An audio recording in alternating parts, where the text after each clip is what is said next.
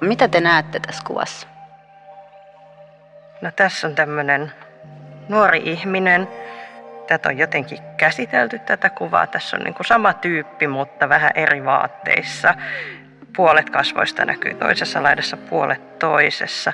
Tämä jotenkin, tästä kuvasta tulee sellainen ja tästä henkilöilmeestä, että hän haluaa nähdä itse itsensä.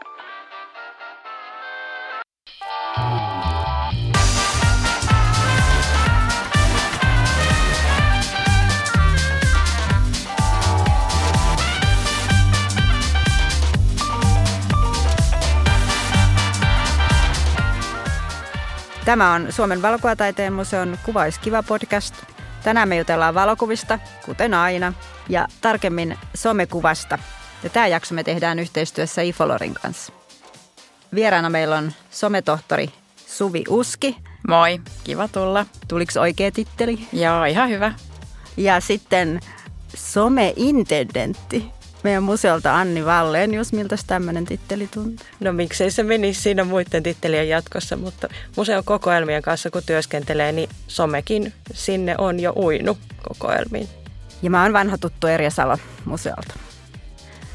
Suvi, nyt puhutaan paljon ihmisten elämänpoluista, niin miten susta tuli sometohtori? Sähän oot myös sosiaalipsykologian tohtori, ihan oikea tohtori.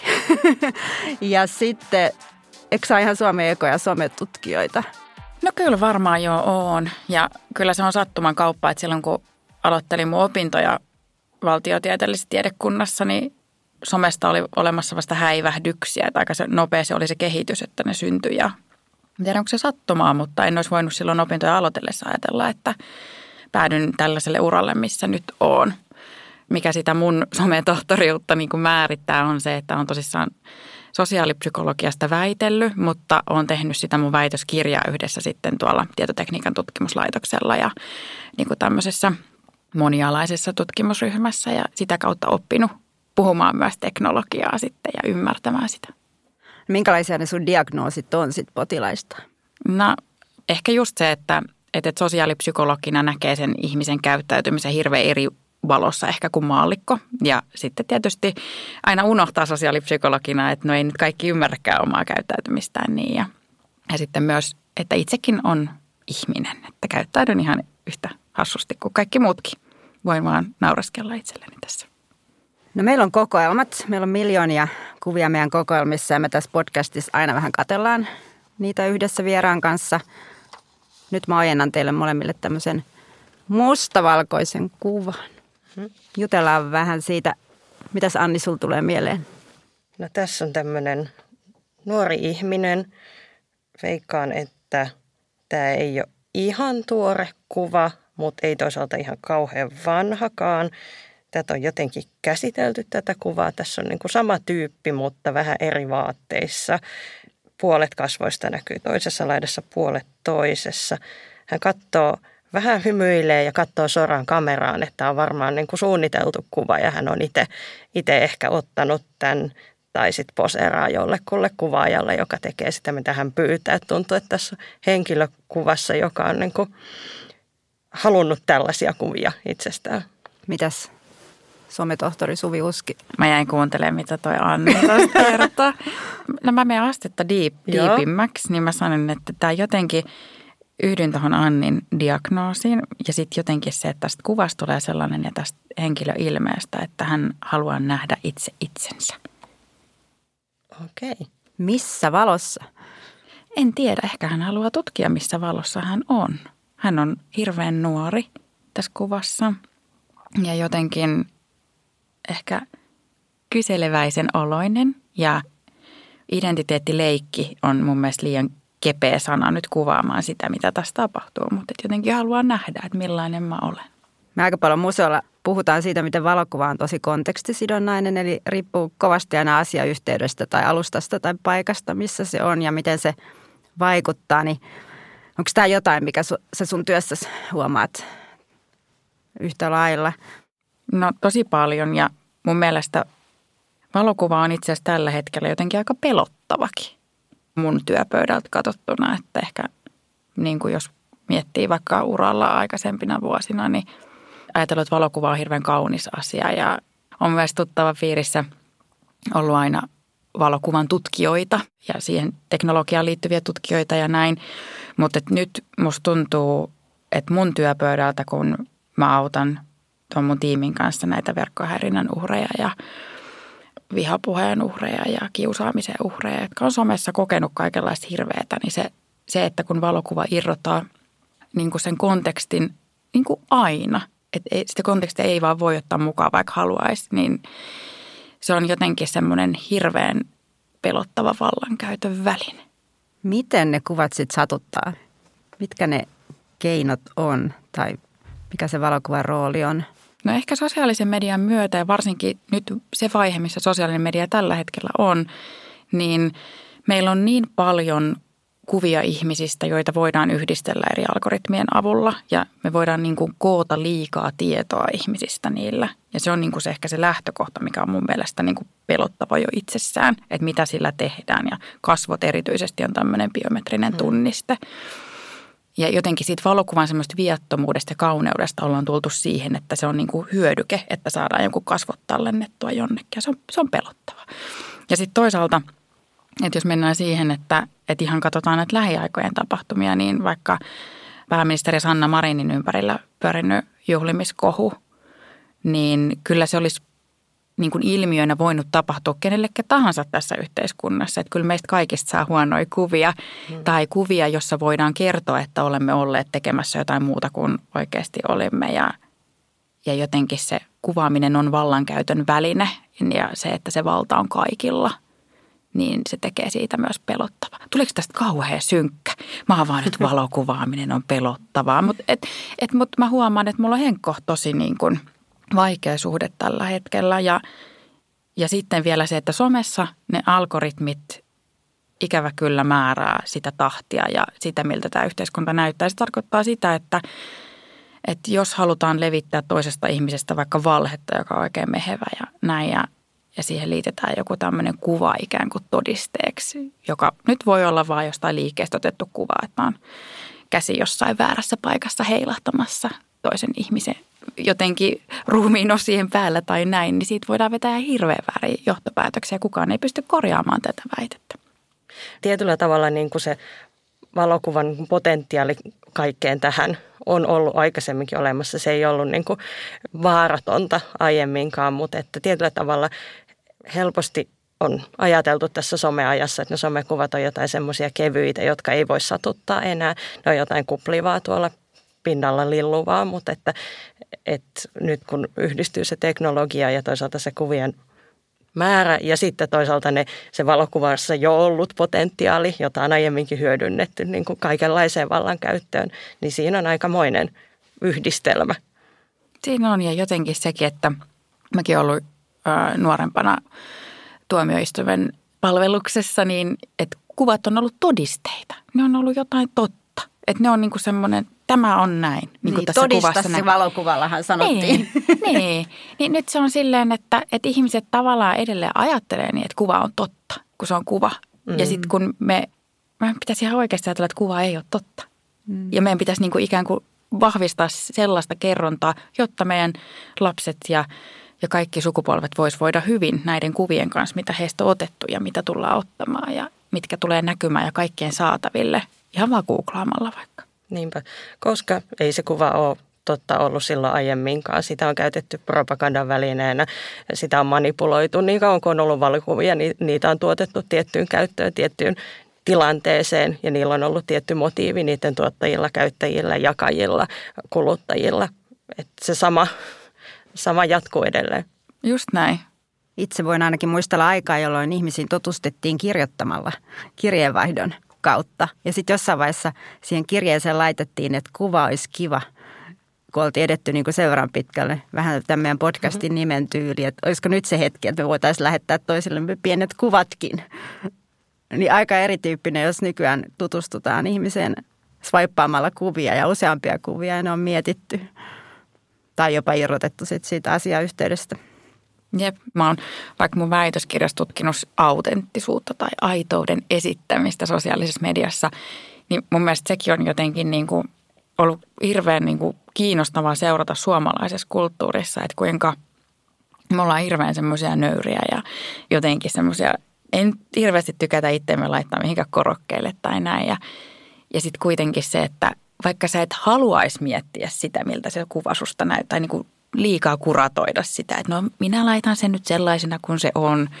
Niin kuin ei se yleisö usko sitä, että se on laitettu sellaisena. Että siitä ei, sä et pysty niin kuin tuottaa täysin autenttista materiaalia.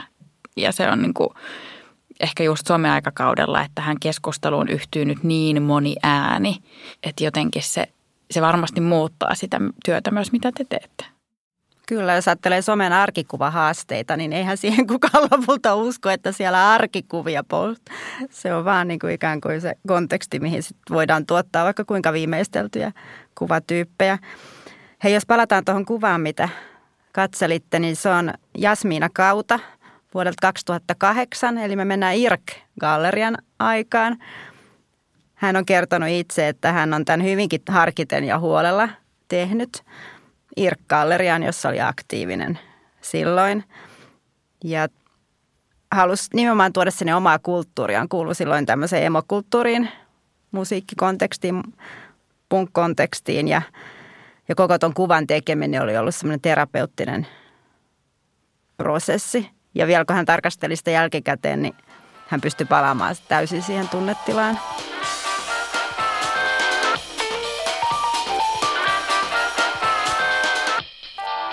Onko Sirk-galleria sulle Suvi tuttu? Totta kai. Ai sä oot sen ikäinen. no, on mä siellä ollut joo, käyttäjänä. Joo. Joo, joo. joo. Haluatko vähän muistella tätä suomalaisen kuvapalvelun pioneeriaikaa? No mitäs sitä, hyviä muistoja, totta kai. totta kai. Ja, ja niin kuin Irk-galleria tosissaan teki kyllä uraurtavaa työtä silloin omana aikanaan ja ja siellä jo näkyy näitä hirveän samoja piirteitä, mitä nyt tämän päivän sosiaalisen median kanssa käydään läpi. Et, ja ehkä just se, että, että miksi ne jotenkin, se oli hirveän samanlaista kuin mitä on nyt, niin johtuu siitä, että silloin ei ollut somekulttuuri kehittynyt. Että siellä vähän niin kuin testailtiin vielä kaikkea, kaikki vaan meni tota pingispallona seinästä seinään, niin kuin kokeili niitä rajoja, että mikä on ok ja mikä ei. Ja näin ja nyt ikään kuin ollaan siinä tilanteessa tänä päivänä vaan sen takia, että koska nämä somealustat niin kuin on vähän erilaisia ja niin kuin mahdollista ja, ja työntää meitä olemaan niitä pingispalloja, jotta me tuotettaisiin enemmän sisältöä sinne, jotta meitä sitten katsottaisiin enemmän ja enemmän toisten silmäparien taholta ja, ja näin. Jotain, jotain sellaista niin kuin tässä on, mikä on niin kuin mielenkiintoista. Hmm. Meidän museollahan on lukuisia hankkeita ja yksi on tämmöinen Collecting Social-fotohanke, jota Anni vetää meidän museolta, niin tota, tehdään nyt Suvi Uskelle tiettäväksi tämä hanke. No suunnilleen viitisen vuotta sitten me aloitettiin ja kun sä puhuit tuosta sun niin sometutkijan uran alusta, että, että kuinka silloin niin kuin tuntui, että on tarvetta tehdä tämmöistä tutkimusta, mutta vielä ihan ei ollut lähtenyt se käyntiin. Niin kun me viitisen vuotta sitten aloitettiin, niin silloinhan akateemista tutkimusta oli paljon ja media kirjoitti somesta ja somekuvastakin, mutta museot ja muistiorganisaatiot ei ollut oikein päässyt vielä mukaan tähän juttuun. Ja meidän tulokulmahan on se, että tämä on nyt tosi iso osa meidän kulttuuria hyvässä ja pahassa, mutta jääkö siitä mitään talteen tulevaisuuteen. Eli sitten kun tulevaisuudessa tutkitaan, että mikä oli meininki 2000-luvun alku vuosikymmenillä, mitä silloin tapahtui, minkälaiset asiat valokuvaan liittyen ihmisiä puhutti ja kosketti ja satuttikin, niin me haluttiin, että siitä jää jotain talteen myös museon kokoelmiin. Ja just siksi, että ne yksittäiset kuvat tuolla somessa, niin ne on aika vähän niin kuin hauraita. Eli niillä saattaa olla yllättävän pitkä elinkaari tai sitten ne onkin päiväperäisiä ja kuolee pois noin vaan. Ja myöskin se, että niitä kuvia voisi yhtään ymmärtää tulevaisuudessa, niin sitä kontekstia pitäisi olla tallella myöskin. Vaikka niitä konteksteja on lukemattomia ja sitä ei, niin kuin kaikkia merkityksiä ei saada talteen mitenkään, niin kuitenkin museoilla on jonkinnäköisiä keinoja siihen, että me voidaan koittaa tallentaa sitä, että mitä siinä ajassa se tietty kuva merkitsi ihmisille.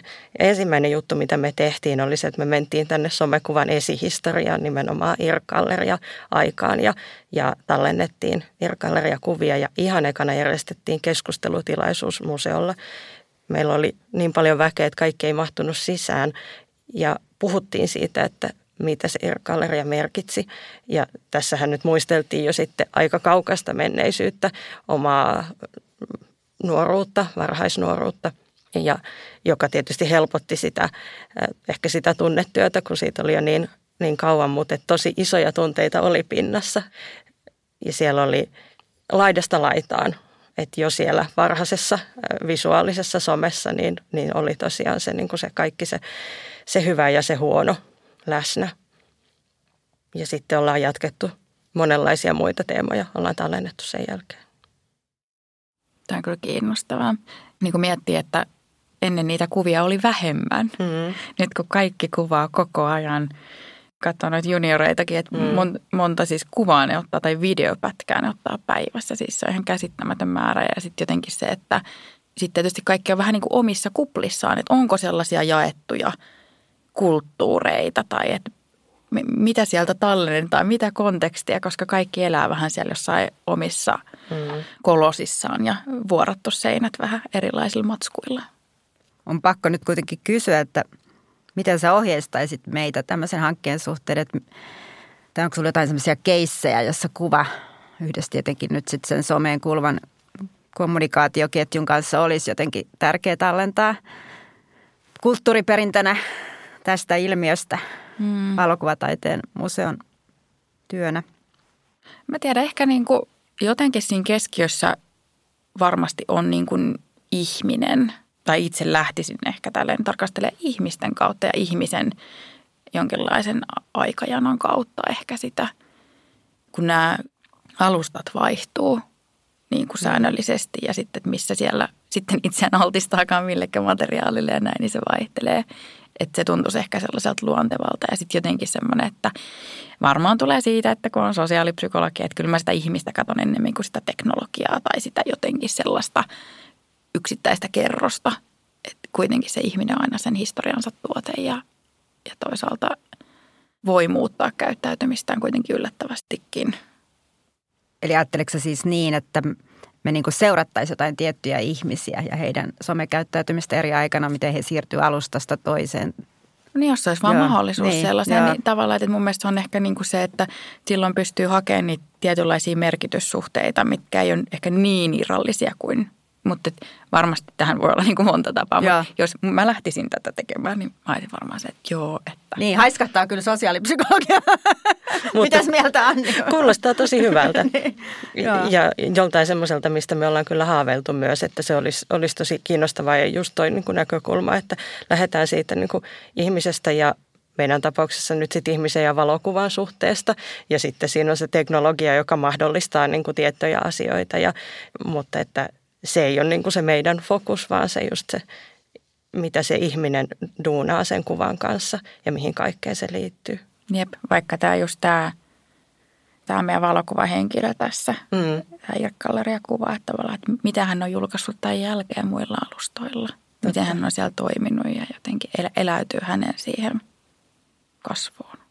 Nyt olisi meidän arkistopätkän aika, eli kuunnellaan äänitä vuodelta 2018 – aika tuore. Äänessä Ruska Sareen ja tämä liittyy Valokotaiteen museon Insta-tallennusprojektiin osana sitä Collecting Social Photo-hanketta.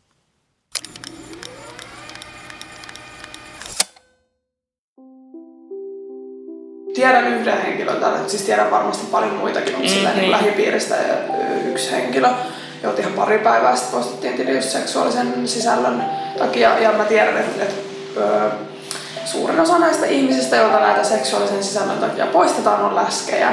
Mm. Ja se nyt kertoo aika paljon sellaista kaksiaismoralismista, koska sillä Instagramissa on tosi paljon pornotilejä, Instagramissa on tosi paljon tilejä, mitkä on niinku se, ihan selkeästi seksuaalissävytteisiä, että ne ei vaan ole silleen niinku mitään bikinit päällä otettuja kuvia, tai esimerkiksi sellaisia kuvia, mitä mä otan. Mm. Ja, ja sekin henkilö, joka, joka tili poistettiin vähän aikaa sitten, sekin oli niinku iso kokoinen ihminen. Niin sit silleen, kyllä niitä poistetaan, mutta just silleen, että, että, että minkä takia niitä poistetaan. Niin. Sit niinku, Kyseenalaisen Kyseen- perustein. jep.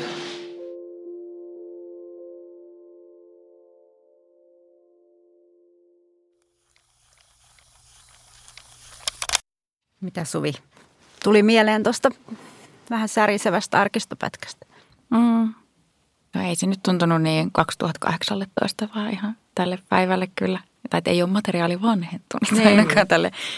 Mutta ehkä just mietin, tota, että mistä kokonaisuudesta toi oli osa, toi keskustelu. Ja ymmärrän, ymmärrän kyllä sen tarpeen sanoa se ääneen, että kohdellaanko ihmisiä epätasa-arvoisesti niin kuin sen perusteella jotenkin, että millaiset heidän Instagram-tilinsä on ja, ja Instagramin taholta nimenomaan. Ja sitten ehkä tälleen somen kanssa kauan voljanneena, niin, niin sitten on myös hirveän vaikea sanoa, että mistä nämä, nämä kaikki asiat aina johtuu, että ei se Instagram tule kenellekään ikinä kertomaan, että miksi he ovat näin tehneet. Tai, ja sitten toisaalta se, että se on se tekoäly, joka tuolla raakkaa niitä asioita tällä hetkellä erityisesti. Ja sitten siellä yritetään myös suojella ihmisiä sen tekoälyn avulla kovasti. Ja välillä se suojeleminen menee sitten siksi, että saatetaan estää jonkun oikeus olla oma itsensä tai esittää omaa itseään.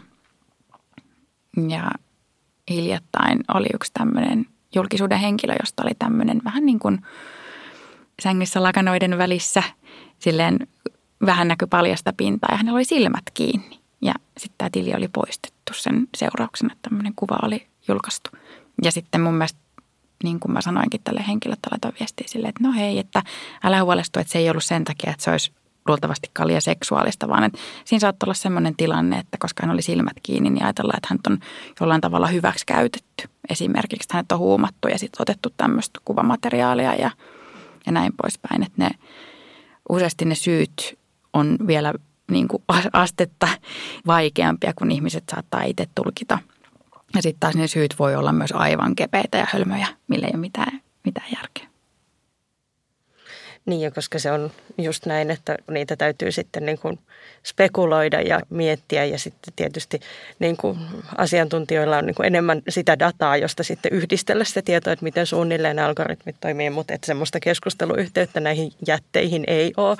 Muistan, että silloin kun me ihan ensimmäistä kertaa suunniteltiin näitä sometallennuksia, niin mehän kuviteltiin, että me laitetaan sähköpostia Instagramille ja kysytään, että miten tämä yhteistyö lähtee käyntiin. Että aika nopeasti ymmärrettiin, että näin tämä ei toimi, tämä maailma. Ja siksi se on myös pelottavaa, koska mm. sitä keskusteluyhteyttä ei ole. Ja tuohon ehkä se, että, että ihmiselle, joka on aktiivinen somessa, tai se some on vaikka niin kuin oman elannon edellytys, että esität siellä, siellä sitä sun elämää tai muuta sun kiinnostuksen kohdetta muille, niin se on tosi iso juttu, jos se tili estetään jollain tavalla tai että se, sä menetät sun kuvia tai se hakkeroidaan tai se tuntuu ihmisestä ihan todella, todella pahalle ja siinä, siinä niin kuin isot asiat elämässä kyseessä silloin ja siitä aika vähän niin kuin puhutaan, vaikka se tapahtuu tuolla aika monelle. Mm. Minkä ikäisiä sun asiakkaat on? Että ketkä kaikki jakaa tämän niin kuin somehuolen tavallaan ja lähestyy? Ei tästä kukaan jää ulkopuolelle, että meillä someturvassa niin me suojellaan tällä hetkellä jotain 200 000 suomalaista koululaista ja opettaja- ja opetushenkilöstöä ja sitten eri työyhteisöjä. Me ollaan autettu tähän mennessä 7-75-vuotiaita suomalaisia. Että kyllä sinne ikähaitari on ihan leveä ja, ja sitten totta kai niin kuin meillä on kiusaamista ja ihmissuhdekonflikteja, jotka on äitynyt somessa, vaikka pari vinilasille sen jälkeen, jos on ollut avioeroprosessi käynnissä, tämmöisiä juttuja. Jaetaan toisesta jotain materiaalia, mitä, mitä ei kuulu jakaa sen intiimisuhteen ulkopuolelle. Ja sitten tietysti ihan tämmöistä niin kuin ventovieraiden hyökkäystä, jota vaikka asiaa kohtaan, mitä edustaa työnsä puolesta itse tai, tai asiaa, jota ajaa vapaa-ajallaan. Ja, ja sitten toisaalta niin kuin on paljon väärinkäsityksiä ihmisten välillä. Että se, se on vaikea se somen tulkintojen maailma, että se, siellä tulee kömmähdyksiä ja niistä provosoidutaan ja ihmiset kiireessä lukee ja reagoi äkkiä ja tahti on niin kova, että, että sitten ne myös eskaloituu ne tilanteet. Ja Meillä on myös tekoälytyökaluja auttamassa meidän ensiapuyksikössä, mutta et sanottakoon näin, että meillä annetaan aina oikeudellinen diagnoosi näihin tilanteisiin. Että se on tärkeää, että ymmärretään, että ylittyykö vaikka rikoksen raja. Mutta sitten toisaalta se, että se ei aina riitä, että saadaan poliisille vaikka asia käsiteltäväksi, vaan tarvitaan sitten sitä psykososiaalista tukea tai muuta niin kuin voimavaroja sen asian käsittely. Että, että jos ajateltiin joskus valokuvan kanssa, että, että ihminen antaa vähän niin kuin palan sielustaan siihen valokuvaan, niin sitten hitsi, jos se valokuva on joku hirveä ja se leviää tuolla ja on semmoinen sosiaalinen stigma muodostumassa päälle, niin siinä on oma henki vaarassa tietyllä tavalla ja tällaisia tilanteita me sitten, sitten autetaan. Ja onko mitään eroa sitten, jos on semmoinen kuin niin sanottu tavallinen ihminen ja sitten julkiksen somehuolissa? No ehkä sanotaanko, että julkiksen, että jos me ajatellaan poliitikkoja, päättäjiä, virkamiehiä, jotka edustaa vahvasti. Heillä on tiedossa se, että he edustaa sitä asiaa, mitä he tekevät. He tietää, että heillä on tietynlainen julkisuuskuva esimerkiksi, jota he ylläpitää aktiivisesti. Niin sit, jos tällaisia tilanteita, vaikka nyt tilanteessa pyydetään meiltä apua, ne on useasti aika pahoja. Että sitten ne on vähän semmoisia keskivertoa kurjempia tilanteita. Mutta sitten taas toisaalta semmoinen maalikko, joka ei tee somea työkseen ja joutuu ihan jonkun hirveän some huutamisen kohteeksi tai, tai muun tämmöisen, että aletaan levittää tätä hirveätä juorua jossain paikallisessa Facebook-ryhmässä jutun, jutun keskiöön. Hänelle ei ole sellaisia valmiuksia, että hän ei ole joutunut ajattelemaan sitä, että miltä mun julkisuuskuva näyttää ja näin. Ja se voi tulla sen takia myös tosi äkäiseen ja syvälle. Ja sinällään ehkä varmaan tämä just tämä, millä niin teema, että kuva pelottaa – niin se juontaa siitä, että kun näkee sen realiteetin, että mihin ihmisiä laitetaan ja just se kuva todisteena, kun se todiste ei pidä paikkaansa, niin se on niin kuin pirullinen yhtälö. Mä kysyn vielä sulta Suvi, että onko sä tehnyt sitten itse ihan jonkun henkilökohtaisen ratkaisun nyt suhteessa someen? Sulla on niin kuin tietenkin se työsome, mutta sitten muuten, niin No joka... Kun se kuva pelottaa ne. nyt ne tällä hetkellä. No mutta sanotaanko näin, että joskus vuosia sitten mutta varmaan kysytty tuota samaa asiaa. Silloin mä olen, olen tehnyt ratkaisun somen suhteen, mutta että fakta on tällä hetkellä kuitenkin se, että minä teen ratkaisuja somen suhteen joka päivä. Että mitä postaan, jos postaan ja minne postaan ja näin. Ja toisaalta sitten esimerkiksi sanottakoon TikTok, joka on tämmöinen nuorten erittäin suosima, suosima alusta, niin se on niin koukuttava, että mulla on ihan niin kuin rajat siihen pakko ollut laittaa itselläni, että mä en jää sinne, että mä oon siellä ihan hirveässä algoritmipyörityksessä tällä hetkellä ja, ja tota, joudun sitä säännöstelemään ja, ja toisaalta totta kai myös sitten niin kuin kaikki tässä varmasti tässäkin meidän studiossa täällä niin miettii sitä, että oma somen käyttö ja sitten lähipiirin somen käyttö, että kaikki me niin kuin nähdään se ja meillä on mielipiteitä siitä, että miten sitä pitäisi käyttää, niin sitten tietysti on niin kuin asiantuntijaroolissa itse, mutta myös ihmisenä itse tässä. Nyt mulla tuli sellainen ajatus, että voidaanko me olla menossa sitten kohti sellaista, että alkaa tulla noihin fiideihin samalla tavalla kuin tupakkaaskin kylkeen, että sisältö on vahvasti koukuttavaa, saattaa aiheuttaa riippuvuutta ja se ilmestyy siihen yhteiskunnan toimesta aina säännöllisin väliajoin. Mm, sehän olisi ihan, ihan jees. Niin, kyllähän se olisi, se kertoisi, miten asia on. Kieltämättä näin niin. se olisi.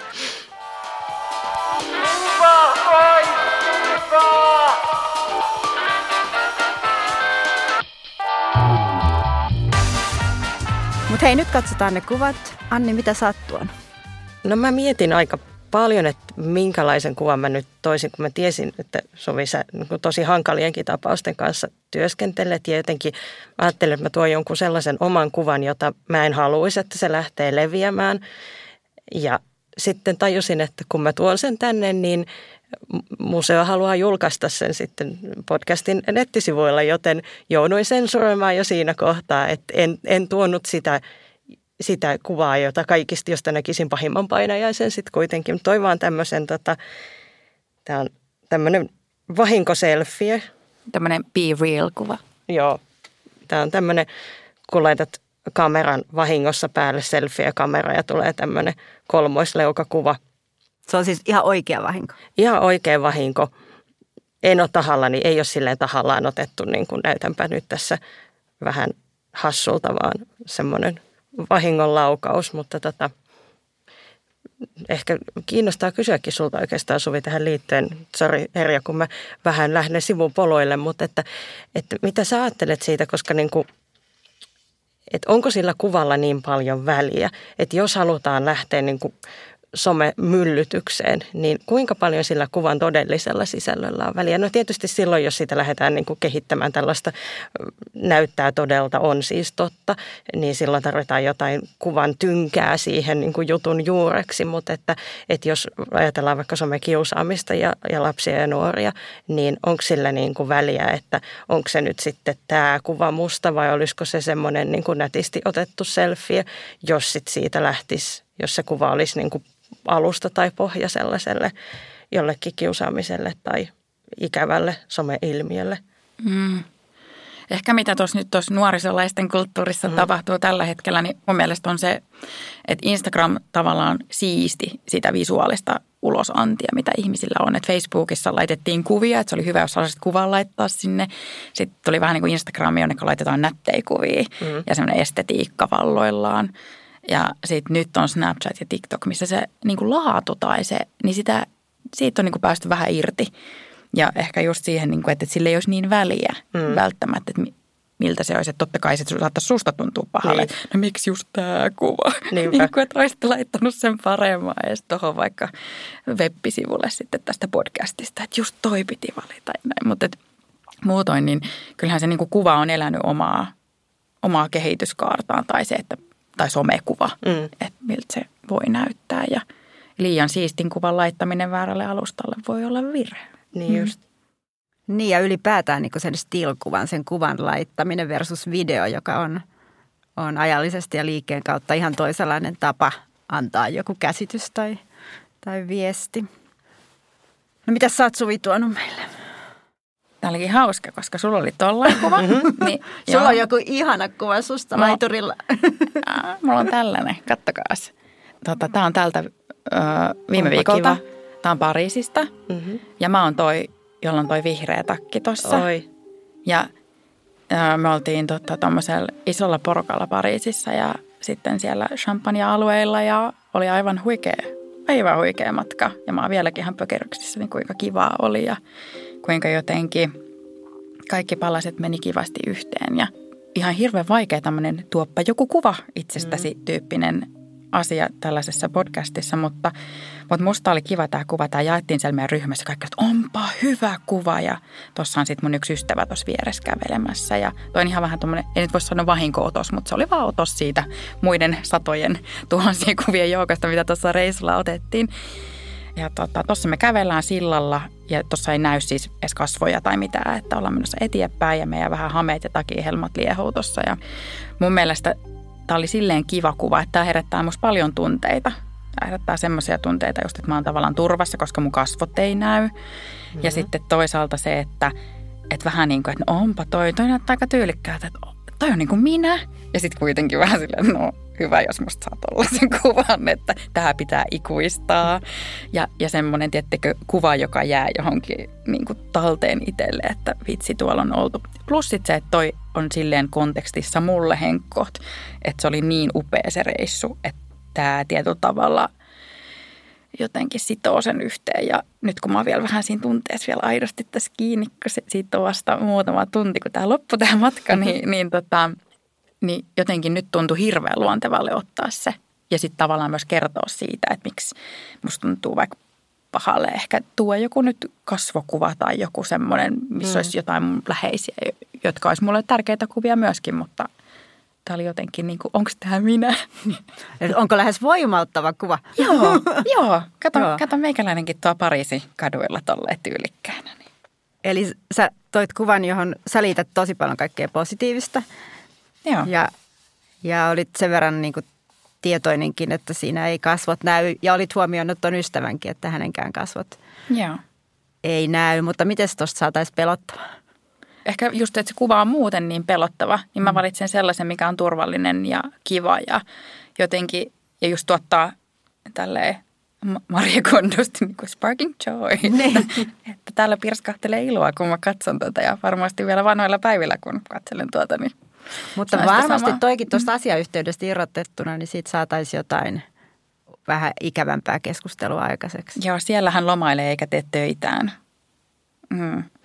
Ja sitten ehkä tässä kuvassa on muuten, tässä saattaa olla vielä joku filtterikin päällä. Tämä ei ole mun ottama siis, niin tähän on saatettu laittaa, että siinä on vähän tuommoista rososuutta. Että, et, et, mutta et, kuva ehkä, jota, joten olisi itse vaikka voinut ottaa. Mulla ei ollut kontrollia siitä, että joku vaan räpsäsi sen jostain. Hei kiitos teille Suvi Uski ja Anni Vallenius. Ja sinä kuuntelit juuri Suomen valokuvataiteen museon Kuva olisi kiva podcastia. Eli kuva on edelleen kiva, vaikka se on myös vähän pelottava. Tämän ja muut jaksot voit kuunnella Spotifysta tai Applen podcasteista. Ja sitten nämä kuvat, mitä me katseltiin täällä tänään, ne löytyy museon omilta sivuilta www.valokuvataiteenmuseo.fi. Ja sitten siellä on myös paljon linkkejä ja kuvia tämän jakson aiheisiin. Ja tämä jaksohan me tehtiin yhteistyössä Ifolorin kanssa. Kiitos teille. Moi. Kiitos. Kiitos. Moi.